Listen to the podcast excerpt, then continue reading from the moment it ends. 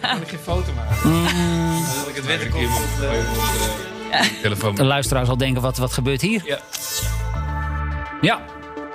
Ha, heerlijk. Oké, we gaan beginnen.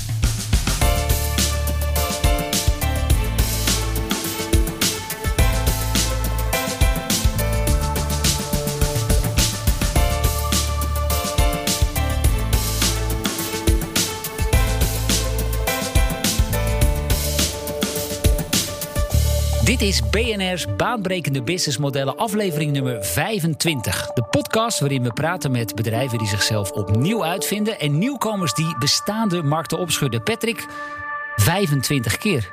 Ja, ik, Wauw. ja, het gaat echt heel hard. Ik weet nog dat we de eerste begonnen en dat ik niet uit mijn woorden kwam. Maar, eh, Nou, er is wat dat betreft niet heel veel veranderd. dankjewel, John. Ja, nee, heel goed. Ik ben blij dat je er bent. En we gaan eh, voorlopig eh, ook gewoon nog even door natuurlijk.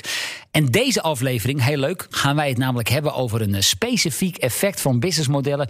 Dat je in feite in steeds meer markten ziet opduiken. Met als kenmerken een vaste fee, een vaste periode en dat telkens weer opnieuw. Het abonnement als verdienmodel. En daarvoor hebben we uitgenodigd Elias van der Linden en Kim Hiemstra, de oprichters van Boombrush. Van harte welkom, leuk dat jullie er zijn. Dank jullie wel. En jullie hebben iets voor ons meegenomen, geloof ik, hè? Zeker. Nou, als jij hem nou eens gaat uitpakken, Patrick. Ja, ik, ik, ik heb hier een, ehm, nou, eigenlijk een kleine pizzadoos voor me. Dat is natuurlijk heel oneerbiedig. Alleen eh, er staat Broombrush op. op. En als je die open doet, dan staat er pick your side. No matter your choice, your smile will be bright. En dan zie je twee ehm, eh, broombrushes, dus twee tandenborstels. Een witte en een zwarte. En wat mij opvalt, zijn echt heel strak vormgegeven. Dat vind ik wel echt wel heel cool. Ja, kun je mij even omdraaien, want dan kan ik hem dan kun zien. jij het ook zien. Ja. Oh, kijk. En er staat ook in eh, brush, eh, refill en recycle. Het is echt een feestje om het uit te pakken, hè? Ja, zeker weten. We Ja. doen ons best. Ja, hey, want vertel even in een paar zinnen eh, Boombrush. Wat leveren jullie? Wat is het precies? Ja. Wij leveren een eh, sonische tandenborstel met 90 dagen batterij. En bij die sonische tandenborstel leveren wij een refill service voor de opzetborstels. Ah, oké. Na aanschaf van de borstel kan jij eh, kiezen om elke 1, 2 of 3 maanden een nieuw borstelkopje thuisgestuurd te krijgen. Zodat je altijd eh, met een vers borstelkopje poetst. Dus als ik het goed begrijp, ik heb nu even, laten we zeggen, het, eh, de, de tandenborstel in mijn hand. Dit is de hardware die je verkoopt. En dan Ja. pakken we hier eventjes de Een borstelkopje. borsteltjes erbij. En die zitten in een plasticje. Dit is de service die je daarbij levert. Exact. Klopt. Ja, hoe is het idee ontstaan? Ehm, het idee is eigenlijk ontstaan In de ehm, badkamer. In de badkamer, ja. nee, wij zagen gewoon dat, ehm, dat het echt een probleem was dat mensen niet op tijd hun borstelkopje vervangen. En ik moet zeggen, ik deed het zelf ook. Nee. De, de haartjes. eh, En dat hoor je dan bij de mondhygiënisten. Ja, precies. Ja, het- wij hadden echt gewoon precies het probleem wat iedereen heeft, denk ik. Dat je op een gegeven moment maandenlang met je borstelkopje poetst en het eigenlijk niet eens zelf door hebt. Dus ja, vandaar, vandaar ook het idee. Nu hebben jullie eh, vrij recent 6,5 ton opgehaald bij Dragon's Den. En Patrick en ik waren in voorbereiding naar deze podcast. Hadden we toch zoiets. Ja, daar moeten we toch iets meer over weten. Hoe, met name, hoe werkt dat nou na de uitzending? Want Ja, dan, dan ben je in een soort van halleluja-stemming. Maar dat is nog niet automatisch gezegd dat het ook echt doorgaat, toch? Nee, klopt. We zijn, eh, we zijn nog steeds in onderhandelingen. Oké. Dus die, die zijn nog bezig. En dat is sinds eh, ja, begin februari waren de, waren de uitzendingen. Dus dat proces duurt in principe best wel lang. Eh, maar dat is ook best wel logisch. Want je stopt natuurlijk niet zomaar 6,5 ton in een bedrijf. Ja, maar die indruk krijg je wel als je zeg maar, als een eh, soort argeloze tv-kijker daar voor het kastje zit. Ja, dat snap ik heel goed. Maar eh, dat, zo gaat het helaas niet. Maar dat is ook heel logisch. Want ja, van 6,5 ton kan je heel veel borstel, borstels kopen. Ja. Maar je zegt onderhandelingen. Ehm, ja, hoe moet ik dat zien? Zij willen jullie boeken inzien, kan ik mij zo voorstellen? Ja, nee, dat, is, dat is eigenlijk wat je moet zien eh, binnen onderhandelingen. Dus Ja. we worden gewoon helemaal uitgekleed, zeg maar. Ja. En de kans dat het uiteindelijk toch klapt, die is aanwezig. Zeker. Die is aanwezig. Kijk, Er zijn natuurlijk altijd eh, extra voorwaarden verbonden aan, aan zo'n deal. En eh, die voorwaarden zijn we nog aan het bespreken over van hoe, hoe gaat het er maar uitzien, wie gaat wat doen, wat wordt. Ja. Wist jij dit, Patrick? Nou, ik, ik wist het niet spe- specifiek van dit programma. Maar je ziet natuurlijk wel dat als je ehm, uiteindelijk eh, geld wil hebben. Er zijn best wel veel misstanden als het gaat om, eh, om het zo te zeggen, seed capital of venture capital. Want eh, mensen of start-ups zeggen wel eens: ja, ik heb er al eh, drie jaar aan gewerkt en dan wil ik graag eh, geld voorzien. Nou ja, dat gebeurt nooit, want uiteindelijk stapt iemand in die wil investeren in de toekomst en niet in jouw verleden. Ja. Ehm, en, en, en daarnaast zie je ook dat dit, dit programma format. ehm, ik vind het wel interessant omdat het ook eh, dit probleem eh, groot, nou niet groter maakt, maar het maakt je inzichtelijk dat je ook een ander kanaal kunt vinden om eh, geld op te halen. Want het wordt altijd heel makkelijk gezegd: ja, er is echt heel veel kapitaal in Nederland eh, beschikbaar. Ja, alleen welke deurbel dan? Ja. Waar ga je dat dan vinden? Ja, Dus ik vind het eh, inzichtelijk maken en het enthousiasmeren van dit proces eh, ook heel interessant van dit ja. programma. En zelfs als die 6,5 ton uiteindelijk niet op jullie rekening terechtkomt, het is zeg maar wel qua marketing, heeft het wel wat opgeleverd, kan ik me zo voorstellen. Ja, zeker. Ja. Wat, wat, wat grappig is, is ook dat eh, Kim en ik nu echt naast het Boomers een ding beginnen te worden. We waren gisteren toevallig eh, een broodje aan het halen bij de lunch. En we hadden een leuk gesprek met de man die die broodjes aan het smeren was. En helemaal op het einde zei hij van... eh, zijn jullie niet van die tandenborstel? Ah, kijk, jullie worden dus een beetje een soort halve bekende Nederlanders. En nu ook Ja. nog de gast hier in de Ook meest waanzinnige podcast die je maar kan bedenken. Ja, maar het, is, het maakt het ook nog, nog veel erger, omdat wij natuurlijk altijd met z'n tweeën zijn. Ja, Dus eh, daarom, als je een van ons ziet lopen, dan is het, oh, misschien is dat die van die tandenborstels. Maar omdat wij gewoon bijna altijd met z'n tweeën zijn, Ja. is die bevestiging, die komt veel sneller. Ja, nou, we gaan in deze podcast uitgebreid praten over jullie verdienmodel met name. Maar dat doen we niet voordat ik de luisteraars heb verteld wie deze podcastreeks mede mogelijk maakt. Al 25 afleveringen lang. En daar zijn wij natuurlijk heel erg blij mee. Ja, om aan de groeiende verwachtingen van klanten te voldoen, is het belangrijk dat al je afdelingen een eenduidig klantbeeld hebben. Alleen met verschillende datasilo's in je onderneming lijkt dat lastig. Dat hoeft het echter niet te zijn. Met Salesforce Customer 360 wordt alle data namelijk gekoppeld, zodat al je medewerkers over een eenduidig 360, 360 graden klantbeeld beschikken. Een compleet beeld van iedere klant met gedeelde inzichten en context om proactief die klantervaring te verbeteren.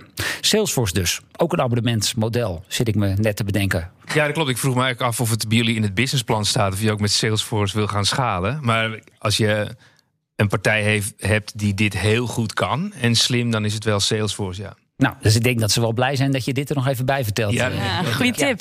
Hey Patrick, ehm, eh, abonnementsmodel, subscription. Zo noemen we dat, geloof ik, in het, eh, in het Engels. Dat zien we steeds meer. Hoe verklaar je dat? Ja, je ziet dat er een enorme vraag is vanuit eh, klanten ehm, die eigenlijk continue verbetering willen zien op eh, producten. Dus niet dat je nu iets aanschaft en dat je daar drie, mee, jaar mee zit en dat het niks doet. En eh, je bent natuurlijk verwend door digitale producten, dus dat is een belangrijke iets. Het andere waar wij het wel vaker samen over hebben in de podcasts ehm, gaat ook over dat de verwachtingen veranderen van eigenaar zijn naar gewoon iets wat het product moet doen. En dat je liever daarvoor betaalt. Dus dat is dan de, niet de fiets, maar het is de swapfiets. Want die zorgt dat hij het gewoon altijd blijft doen. Ja. Ehm, je ziet ook dat bedrijven uiteindelijk aan de andere kant ook zien dat als je wilt overleven, dat het niet meer dat transactiemodel is. Bijvoorbeeld als je kijkt naar die tandenborsten van we verkopen dat ding, dan is die weg. En we horen er nooit meer wat van. Nee, je wilt ook een, vanuit het bedrijf een relatie opbouwen met een klant. En dat helpt als je dan een abonnement verkoopt, dat je gegevens hebt, informatie hebt, dat je in contact kunt zijn. Dus dat maakt het interessant. Ehm, maar ook wel in dit tijdsgewricht dat je ziet dat zo'n eh, abonnementmodel er ook voor zorgt dat je naar een circulair model kunt gaan. Ah, kijk. Ja, ja. Dus dat je weet, hey, de, jullie, ja. Ja, en is het dan voornamelijk eh, B2C, hè, dus op die consumentenmarkt, of zien we ook B2B steeds meer toepassingen?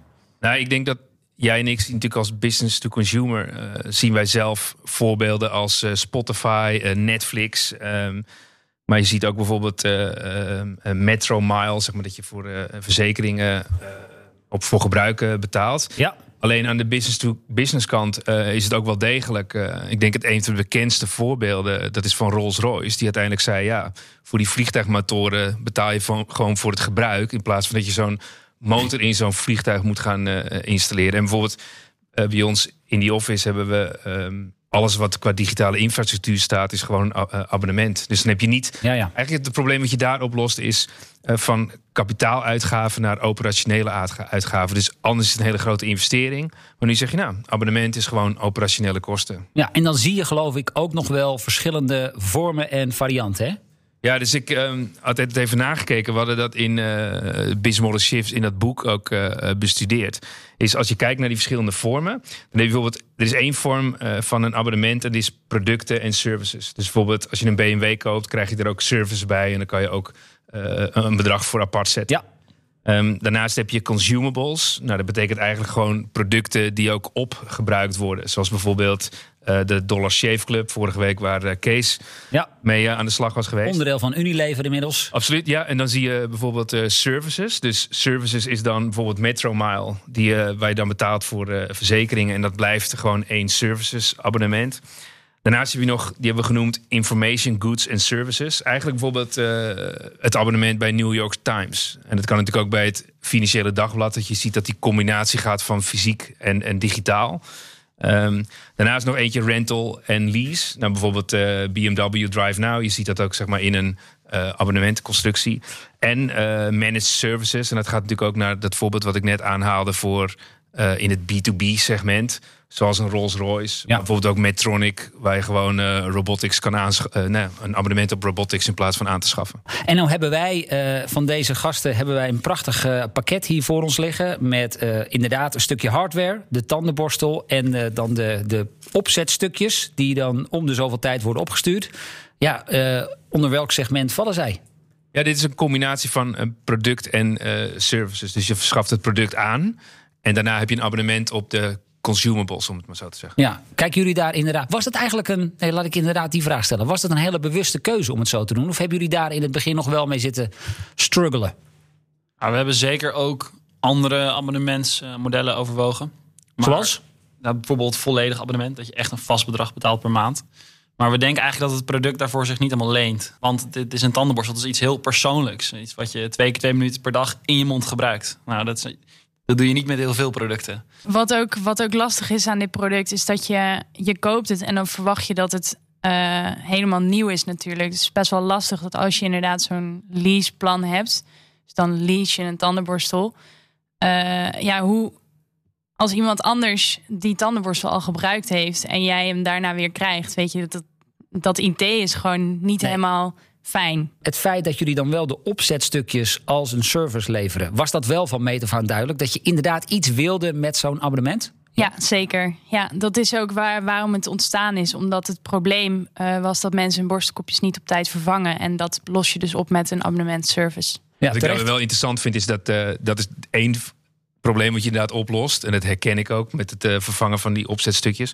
Maar het andere, ik vraag me af als je eh, met, met klanten in contact eh, bent, op welke momenten het gaat gebeuren. Dus ik kan me voorstellen dat je op een gegeven moment zegt: Ik heb al zoiets en ik wil alleen maar naar die opzetstukjes. Maar op het moment dat je het weer opnieuw moet overwegen, want je gaat naar de mondhygiëniste en je hoort voor je hele gezin dat je niet met een normale tandenborstel moet poetsen. Dan ineens kom je op zo'n punt dat je denkt: Oh, wacht even, nu sta ik voor drie keer zo'n heel groot apparaat aan te schaffen, wat in je hoofd best wel veel geld is. Ja. Eh, en dan zou het kunnen dat je andere overwegingen neemt. Dus misschien later in de tijd dat je zult zien dat, dat sommige klanten dat als probleem eh, ervaren. Hoeveel klanten hebben jullie inmiddels?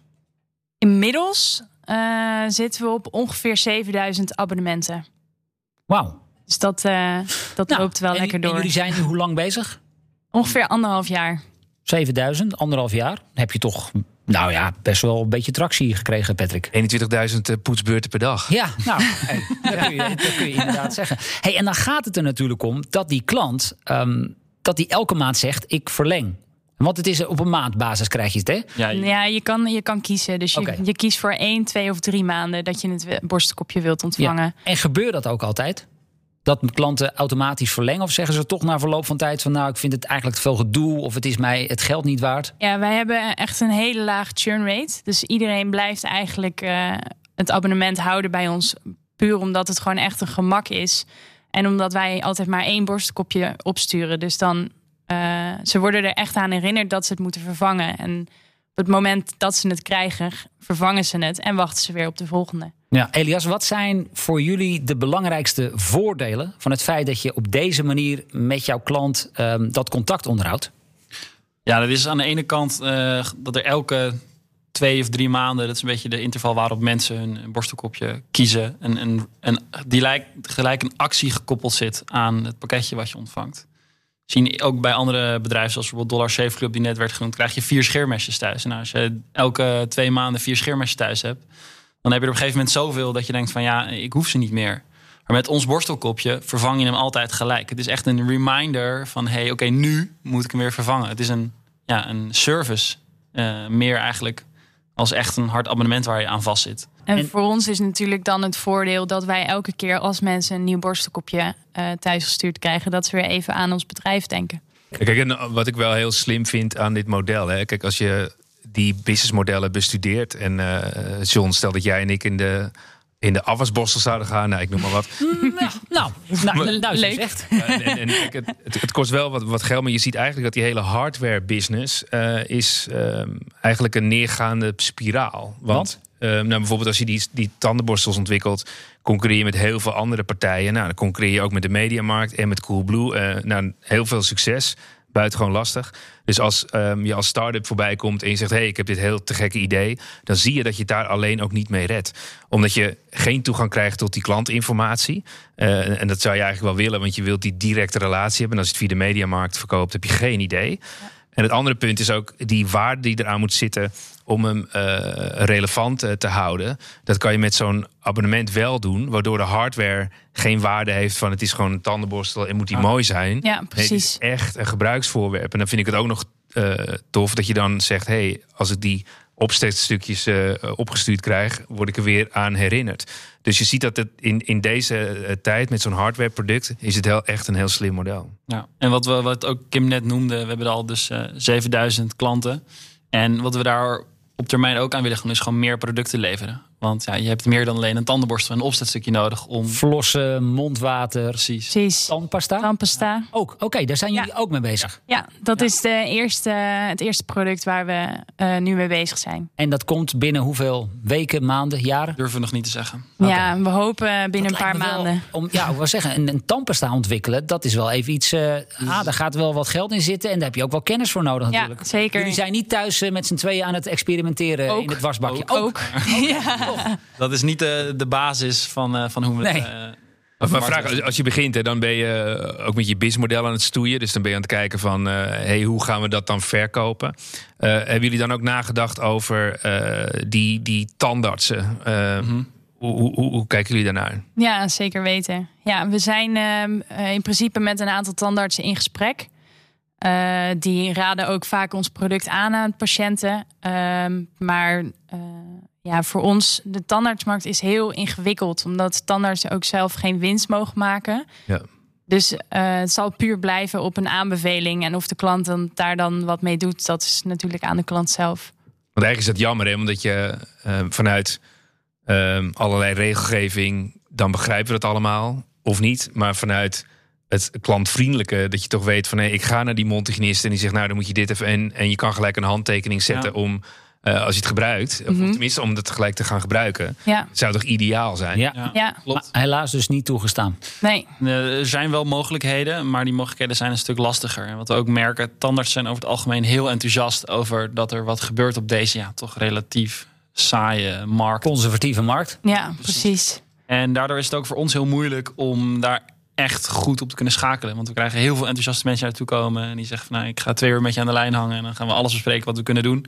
Maar dan is het heel moeilijk om naar de volgende stap te gaan. Waarbij uh, ja, er echt geconfronteerd kan gaan worden. En die mensen echte ambassadeurs kunnen worden. En echt op ja, vaste basis jouw ja. Nou, hoe jullie aan, uh, wel aan klanten komen, dat gaan we zo meteen bespreken.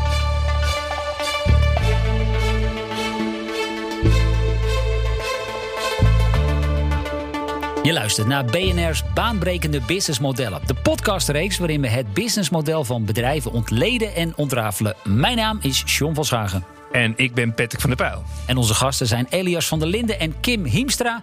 Dag en nacht bij elkaar, de oprichters van Boombrush, een abonnement op tandenpoetsen. Wat komt er nu weer uit de oude doos? Maar eerst gaan Patrick en ik terug naar een beroepmoment. Een speciale ondernemer of leuke anekdote uit vroegere tijden. Patrick, wat komt er uit jouw oude doos? Nou, ik kon er nog wel eentje vinden hoor. Kijk, heel goed. Nou, als je kijkt naar dat uh, services model, dan is het echt een klassieker uh, die voorbij komt. Uh, dat hadden we ook zeg maar als case study in het Business Generation boek. En dat gaat over de, de Xerox Copier ah, 914. Kijk. Ja. En wat was nou het probleem? Zeg maar in de eind jaren 50, dan ehm, hadden ze dat hele grote apparaat daar ontwikkeld. Alleen niemand wilde dat hebben, want het was ten eerste een afschuwelijk lelijk apparaat. Ook heel erg kostbaar. Terwijl dat apparaat lost het probleem van mensen niet op. Dus op een gegeven moment zeiden ze: hey, ehm, wat kunnen we dan wel doen? En ze hebben daar uiteindelijk een, een, een uh, laten betalen voor gebruik. Uh, dus enerzijds een abonnement, maar betalen voor gebruik voor het afnemen van zoveel kopieën. En dat is eigenlijk de geboorte van het servicesmodel. En dan praten we over 50, 60, 70 jaar geleden? Ja, dat was in 1959 ja. uh, werd dat product geïntroduceerd. En één of twee jaar later uh, werd dit uh, verdienmodel. en dat is eigenlijk, zeg maar, dat heeft de weg geopend om op een heel andere manier na te denken over verdienmodellen. Versus echte producten, fysieke producten die, die ja. Mooi voorbeeld, bekend voorbeeld ook. Nou, um, mijn vroegste herinnering uh, aan een abonnement. Um, ik ben eens even gaan denken. Ik kwam uit op de leesmap. Kennen jullie die nog? ja, hè? Maar je was echt een Sjaak je de houmap had. Oh ja, de houmap, ja. ja daar kwam je er niet meer vanaf. Um, ja, voor de jonge luisteraars. Uh, vroeger um, kregen wij die elke week. Je hing dan een tasje aan de voordeur bij de oude leesmap. En die werd dan weer omgeruild voor een vers exemplaar. Ik heb het even opgezocht. De bedenker daarvan was meneer Jacques de Leeuw, de oprichter van Audax. En hij was nog maar vroeg in de twintig toen hij bedacht dat je met zo'n doorgeefmethode eigenlijk veel meer geld aan tijdschriften zou kunnen verdienen. Nou, dat bleek inderdaad waar. Het was het was eigenlijk gewoon werkelijk een goudmijn. In de jaren 60 en 70 ruim 1 miljoen huishoudens hadden zo'n leesmap. En ja, toen kwam uh, zo ongeveer tweede helft jaren 90 uh, opkomst van het internet. Uh, uh, het ging toen hard achteruit. Leesmapbedrijven probeerden nog wel van alles. Je had de budgetmap, de gezinsmap, de damesromanmap, de vijf sterrenmap. Uh, echter, een jaar of tien geleden nog maar 300.000 abonnees over. En dat aantal is sindsdien alleen maar gedaald. Ik kom ze eigenlijk alleen nog maar tegen in wachtruimtes. En een enkel café in, in de stad of iets dergelijks. Ja, vroeger zat ik er echt op te wachten met mijn broertje. En ja? dan uh, was om uh, vrijdag half vier tot vier. En dan kwam die leesmap. Ja. Voor, voor welk boekje? Uh, ja, de Donald Duck was vanzelfsprekend, maar het was eigenlijk toffer dat we de actueel. De actueel, ik dacht het ook aan. Lezen. De actueel, inderdaad, ja. Nou, dat is in, uh, allemaal heel erg lang geleden. Ik was nog wel even nieuwsgierig. Wat kost die eigenlijk? Dit mooie pakketje. Je kan uh, met abonnement afsluiten, dan kost die 79 euro en zonder abonnement 89. En vervolgens dan krijg je dus dit pakket uh, met de tandenborstel. En als ik hem dan elke twee maanden nieuwe opzetstukjes wil krijgen, wat ga ik daarvoor betalen? Je betaalt 5 euro per opzetstukje. Dus okay. je bepaalt, als je inderdaad iedere twee maanden eentje wilt ontvangen, betaal je 5 euro per twee maanden. Ja. Is dat duur eigenlijk? Wat, bedoel, volgens mij bij de ethos liggen ze iets goedkoper. Of heb ik dat nee, mis? in principe als je van een van de grote merken borstkopjes koopt... dan ligt die prijs ongeveer op dezelfde hoogte. Soms ja. zelfs iets hoger. Uh, maar als je in bulk koopt, dan wordt het natuurlijk iets goedkoper. Ja. Hoe komt zo'n prijs eigenlijk tot stand? Kijk je dan inderdaad naar andere soortgelijke producten in de winkel? Of, of ga je het klantonderzoek doen? Hoe ja, natuurlijk. Je, je, je kijkt het gewoon af van de, van de andere partijen in principe. En uh, ja, marge is ook een ding natuurlijk. Dus daar, dat neem je dan ook mee. Ja. Een andere vraagje tussendoor. Dat, ik vind het echt mooi design. Uh, is een van jullie een designer? Of Goed dat je het zegt, dankjewel. Ja, heel goed. Uh, ik ben, uh, dat vinden ze leuk dat je die vraag stelt. nee, ik heb uh, design gestudeerd in Delft. Ik heb industrieel ontwerpen gedaan als bachelor en daarna strategisch ontwerpen als master. En eigenlijk in de laatste paar jaren van deze studie is dit idee ontstaan. Ja. En het komt ook eigenlijk wel een beetje overeen met ons merk. Want wat je heel erg vaak ziet op tv zijn de, de, de reclames van de grote merken. En die zijn, ja, ik, ik vind ze niet sexy. Ik word er niet warm van. En uh, dat is hetgene wat wij wel proberen te doen met Boombrush. Um, dat het er echt gewoon goed uitziet. Dat je een fijn gevoel krijgt. En ook dat dat zich vertaalt in bijvoorbeeld de klantenservice en de aankoopervaring. Ja, hij begint helemaal te shine hè, toen je die vraag stelde. ja, ik, ik, ik, vind het ook echt mooi. En ik vind, uh, kijk, als, als je het hebt over design, het gaat ook over eh, you care. Dus het ook Ja. gewoon, eh, je geeft liefde en aandacht aan. Ja. Dat zie je terug in het product. Het moeten geloof ik ook wel gewoon hele goede producten zijn. Hè? Wil zo'n abonnement eh, slagen? Want anders dan denk je toch als, als consument van ja, ik krijg niet helemaal waar voor mijn geld. Ja, Ja. dus als je kijkt naar het oude lineaire model, hè, dat je zegt van we gaan eh, dit ontwerpen en we laten er heel veel in eh, het buitenland maken en die komen met containers deze kant op. Dan is eigenlijk de, de vroegere job to be done, was die dingen zo snel mogelijk verkopen en dan was je blij. Ja. Maar dat kan nu niet. Weet je, dat, er zijn te veel alternatieven. Dus wat het nu moet zijn, is dat mensen eh, trots zijn dat het een mooie plek in de badkamer krijgt.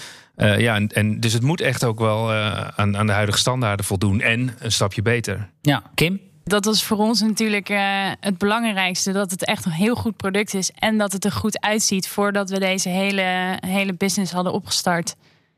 Dus op een gegeven moment had jij het ontworpen en dan ben je gaan sourcen om te kijken. Gaan we het dan zelf maken? Of eh, laten we het uitbesteden in Noord-Holland? Of ga je dan ergens anders heen? Ja, nou, de tandenborstel zelf hebben we inderdaad veel tijd aan besteed om die te ontwikkelen. Want dat is ook eigenlijk echt de, de basis van ons hele concept. Ehm, dus ik denk dat we wel eh, misschien een jaar, twee jaar bezig zijn geweest om die in samenwerking met een producent in China te ontwikkelen.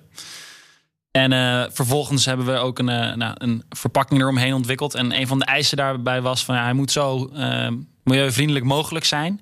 En hij moet door de brieven. Ja, dat laatste inderdaad, hè? Ja, ja. Een kleine pizzadoos dan toch? Ja. Ja. Het is wel Ja. grappig dat je dat noemt ook. Want we hebben hem, eh, die opmerking kregen we ook in het begin. Ja. Stonden er nog geen eh, Boomers logo's op. En toen hebben we eigenlijk gelijk gezegd van hij, hij moet net niet helemaal vierkant zijn. Want als hij helemaal vierkant is, dan krijg je het idee inderdaad. Dat Ja. het iets wel lijkt. Ja, ik had eerst inderdaad. Ik dacht eerst van, oh, het is echt super satisfying als hij helemaal vierkant is. Toen kregen we het voorbeeld. Toen was het echt zo. Oké, dit is echt een pizzadoos. Dit kan, dit kan niet. Misschien moet je doen, eh, deze doos komt na de pizza. Ja. Bovenop die doos. Ja. Dat zou een eh goede zijn. Volgens mij gaan pizza's nog niet door de brievenbus. Maar eh, Nee, nee, nee, klopt. nog net iets, nog net iets te Leuk groot. idee ook. Ehm, Patrick, zijn er producten te noemen die zich ehm, misschien wel absoluut niet lenen voor een abonnement? Ja, het is best wel moeilijk om die vraag te beantwoorden. hè. Want ehm, eh, je ziet dan op papier dat je denkt van... hé, dat zou wel kunnen bijvoorbeeld voor eh, bier. Ehm, Ja. Alleen, we kennen ook het concept eh, Beerwolf. Nou, dat Ja. is nog niet... Beer zoals- in a box ken ik ook. ook ja, maar dat, maand- dat zijn niet zeg maar de, de, de grote klappers ehm, eh, qua eh, business. Of, Nee. ehm, En hoe komt dat? ja, ik denk dat het uiteindelijk... Kijk, wat ik bijzonder vind aan, aan dit stukje... Wat, is dat je eigenlijk getriggerd wordt om hem te vervangen. Terwijl als je bier drinkt, dat heeft toch een andere weet je, connotatie. Dat je denkt van, oh, Ja. ik moet weer meer eh, bier gaan drinken. Dat is, dat is misschien een beetje gek. Maar wat je ook wel zag is dat bijvoorbeeld eh, categorieën bij, eh, bij Pathé. Die zegt dan van, je kan een abonnement op de Pathé eh, doen. Maar dan moet je echt drie, vier keer gaan. En het voelt een beetje of je in de maling wordt genomen. Weet je? ja. Dus dat, die ligt ook niet zo lekker. En daarnaast heb je bijvoorbeeld de subscription boxes. Dat was een tijd heel erg populair. En dan ging het bijvoorbeeld over een, een trouwbox of een weet ik wat voor boxen. En dan had je ook een beetje het idee dat je in de maling wordt genomen. En waar we in vorig jaar zomer mee bezig waren, dat ging over of je Lego uiteindelijk een abonnement kon afnemen. En dat was al een keer geprobeerd. Alleen wat was nou opmerkelijk? Er waren twee dingen. Eén is niet echt schoon. Dus eh, wat Kim net zei, ja, het is niet schoon. Dus dan ga je niet zo'n abonnement dat je, wie heeft hij die voor aangezeten? Ja, ja. Maar nog belangrijker, dan ontbraken er stukjes. Ah, oké. Dus ja, als dan het Ja. volgende abonnement doorgeschoven wordt naar John en die stukjes ontbreken, dan is eigenlijk de hele beleving van het eh, product weg. Dus bij Lego bleek het ook niet goed te werken. Nee. Mag ik er daar ook nog één aan toevoegen waar ik aan dacht toen ik hier naartoe reed vandaag? Ehm, ik heb thuis, nou ja, eh, geloof een abonnement sowieso op Spotify, eh, Netflix, eh, de sportschool. Ehm, ik kan me voorstellen na een abonnement of vijf dat je als klant of als consument wel zoiets hebt. Ja, ik wil wel een beetje overzicht houden. want anders dan giet het er elke maand uit. Ja, jullie zitten allebei te knikken inderdaad. Is dat een gevaar voor het succes van dit businessmodel? Ik denk dat dat zeker een gevaar is voor, de, voor abonnementsmodellen in het algemeen. Maar ik denk niet zozeer voor ons eh, abonnementsmodel eigenlijk. Omdat wij het meer zien als een, een refill service. Je zal je kopje altijd moeten blijven vervangen. Tenminste, als het aan mij ligt. Ja. Ehm, en daarmee ja, sturen wij een kopje op als je moet vervangen. Als jij besluit om je abonnement stop te zetten, is dat ook prima. Dan krijg je alleen geen kopjes meer thuisgestuurd. Kan ook ervoor kiezen om in één keer een, een, eh, twintig van die kopjes te kopen en dan geen abonnement te nemen. Dat is ook een mogelijkheid. Dus in feite zeg je daarmee, als het gewoon een product is voor de leuk, dan schuilt, is dat gevaar groter dan een product wat ik echt daadwerkelijk nodig heb. Precies. Dit is echt een heel een, eh, een routineproduct. Een consistent product wat je elke keer zal moeten blijven gebruiken. Ja. Ik ga even je antwoord toetsen aan de andere kant van de tafel. Dokter Anders van der Pijl, hoe denkt u daarover? Nou, ik kan me dan daarmee voorstellen dat je dan eh, een andere marketingcampagne gaat voeren. Dus je gaat dan niet naar eh, Toothbrush as a Service of tandenbollen TAS, tandenbol as, tandenborstel als een service.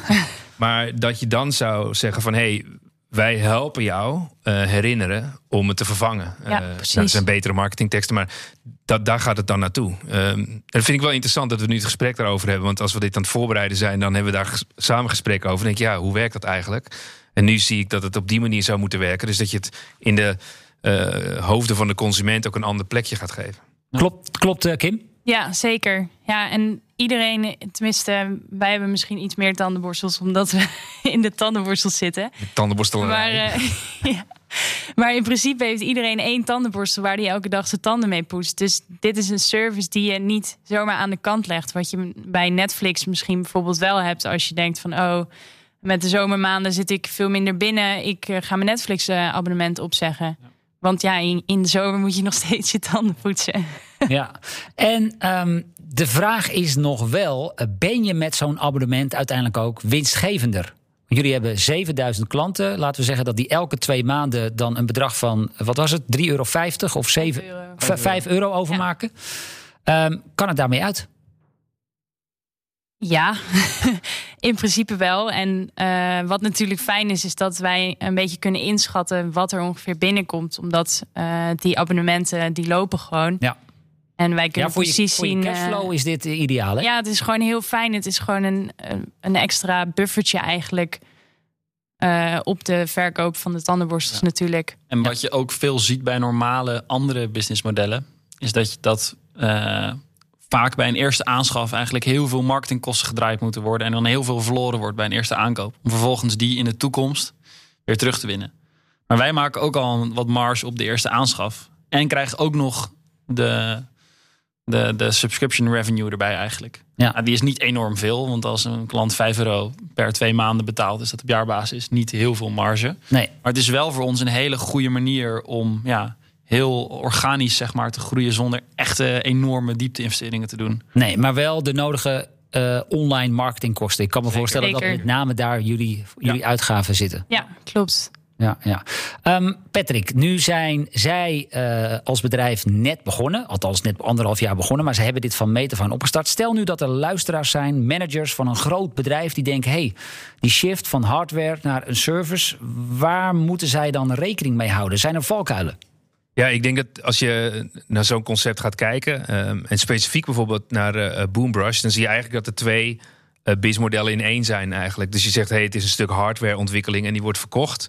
Ja, die moet ook geproduceerd worden. En, um, en daarnaast heb je het abonnementmodel. Alleen um, in dat abonnementmodel kijk je ook naar voren. Uh, om te kijken inderdaad van hey, wat zijn die uh, klantacquisitiekosten. En hoe zorg ik ervoor dat die klanten blijven. Dus dan is het veel meer een financiële forecast die je maakt. Terwijl bij het apparaat krijg je veel meer uh, terug van oh wat hebben we moeten ontwikkelen en, en moeten doen. Alleen er zijn wel een paar uh, booby traps om het zo te zeggen. Kijk, soms wordt er een veel te lage prijs bij de start gehanteerd.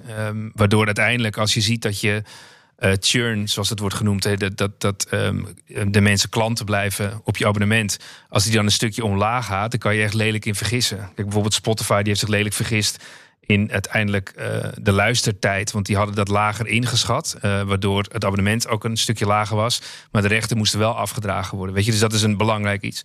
Daarnaast zie je dat nog wel eens leasing en abonnement door elkaar worden gehaald.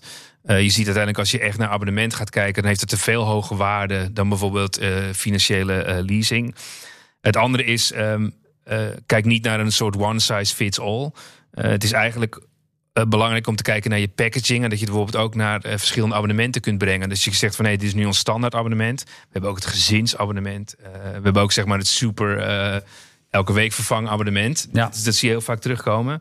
Uh, en um, als je kijkt naar bijvoorbeeld software, dat, wordt, dat is voor dit stukje moeilijk, maar dat je noemt dat het freemium model. Dus dat je iets gratis aanbiedt en dat je daarna voor laat betalen. dat is een, ook een, een dingetje. Uh, bijvoorbeeld bij Skype was dat zeg maar 3 tot 5 procent hooguit. Ja, heel Eigenlijk laag. de conversie van mensen die het gratis gebruikten naar uiteindelijk betaald. En Spotify deed dat, deed dat veel slimmer. Die noemden dat free drives paid. Dus die gingen hele vervelende advertenties afspelen. En ook nog eens een keer een standje harder. Dus dat Ja. echt dacht, ik ga wel gewoon betalen voor het abonnement. De oprichters dus van eh Boom Brush. Dank jullie wel. Ehm, volgende week dan zijn wij er natuurlijk weer. En dan gaan wij praten over het businessmodel van Temper. Een werkplatform voor freelancers. Eh, groeien als kool, maar er is ook wel het nodige gedoe over. Nou, daar gaan we uitgebreid over praten. En vergeet je ondertussen uiteraard niet te abonneren op deze podcast... via de BNR-app en bnr.nl. Dag.